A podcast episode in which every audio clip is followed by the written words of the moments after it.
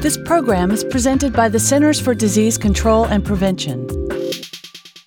About 20 million people in the United States get sick from norovirus each year, most from close contact with infected people or by eating contaminated food. Norovirus is very contagious, and outbreaks can occur anywhere people gather or food is served.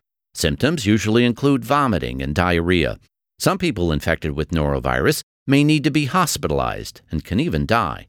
To help prevent norovirus outbreaks, food service workers should practice proper hand washing techniques and avoid touching ready to eat foods, such as raw fruits and vegetables, with their bare hands before serving them. It's very important that food service workers stay home when they're sick. You can help prevent norovirus outbreaks by washing your hands often with soap and water for at least 20 seconds, and by not preparing food for others when you are sick. You should report suspected illness from food to your local health department.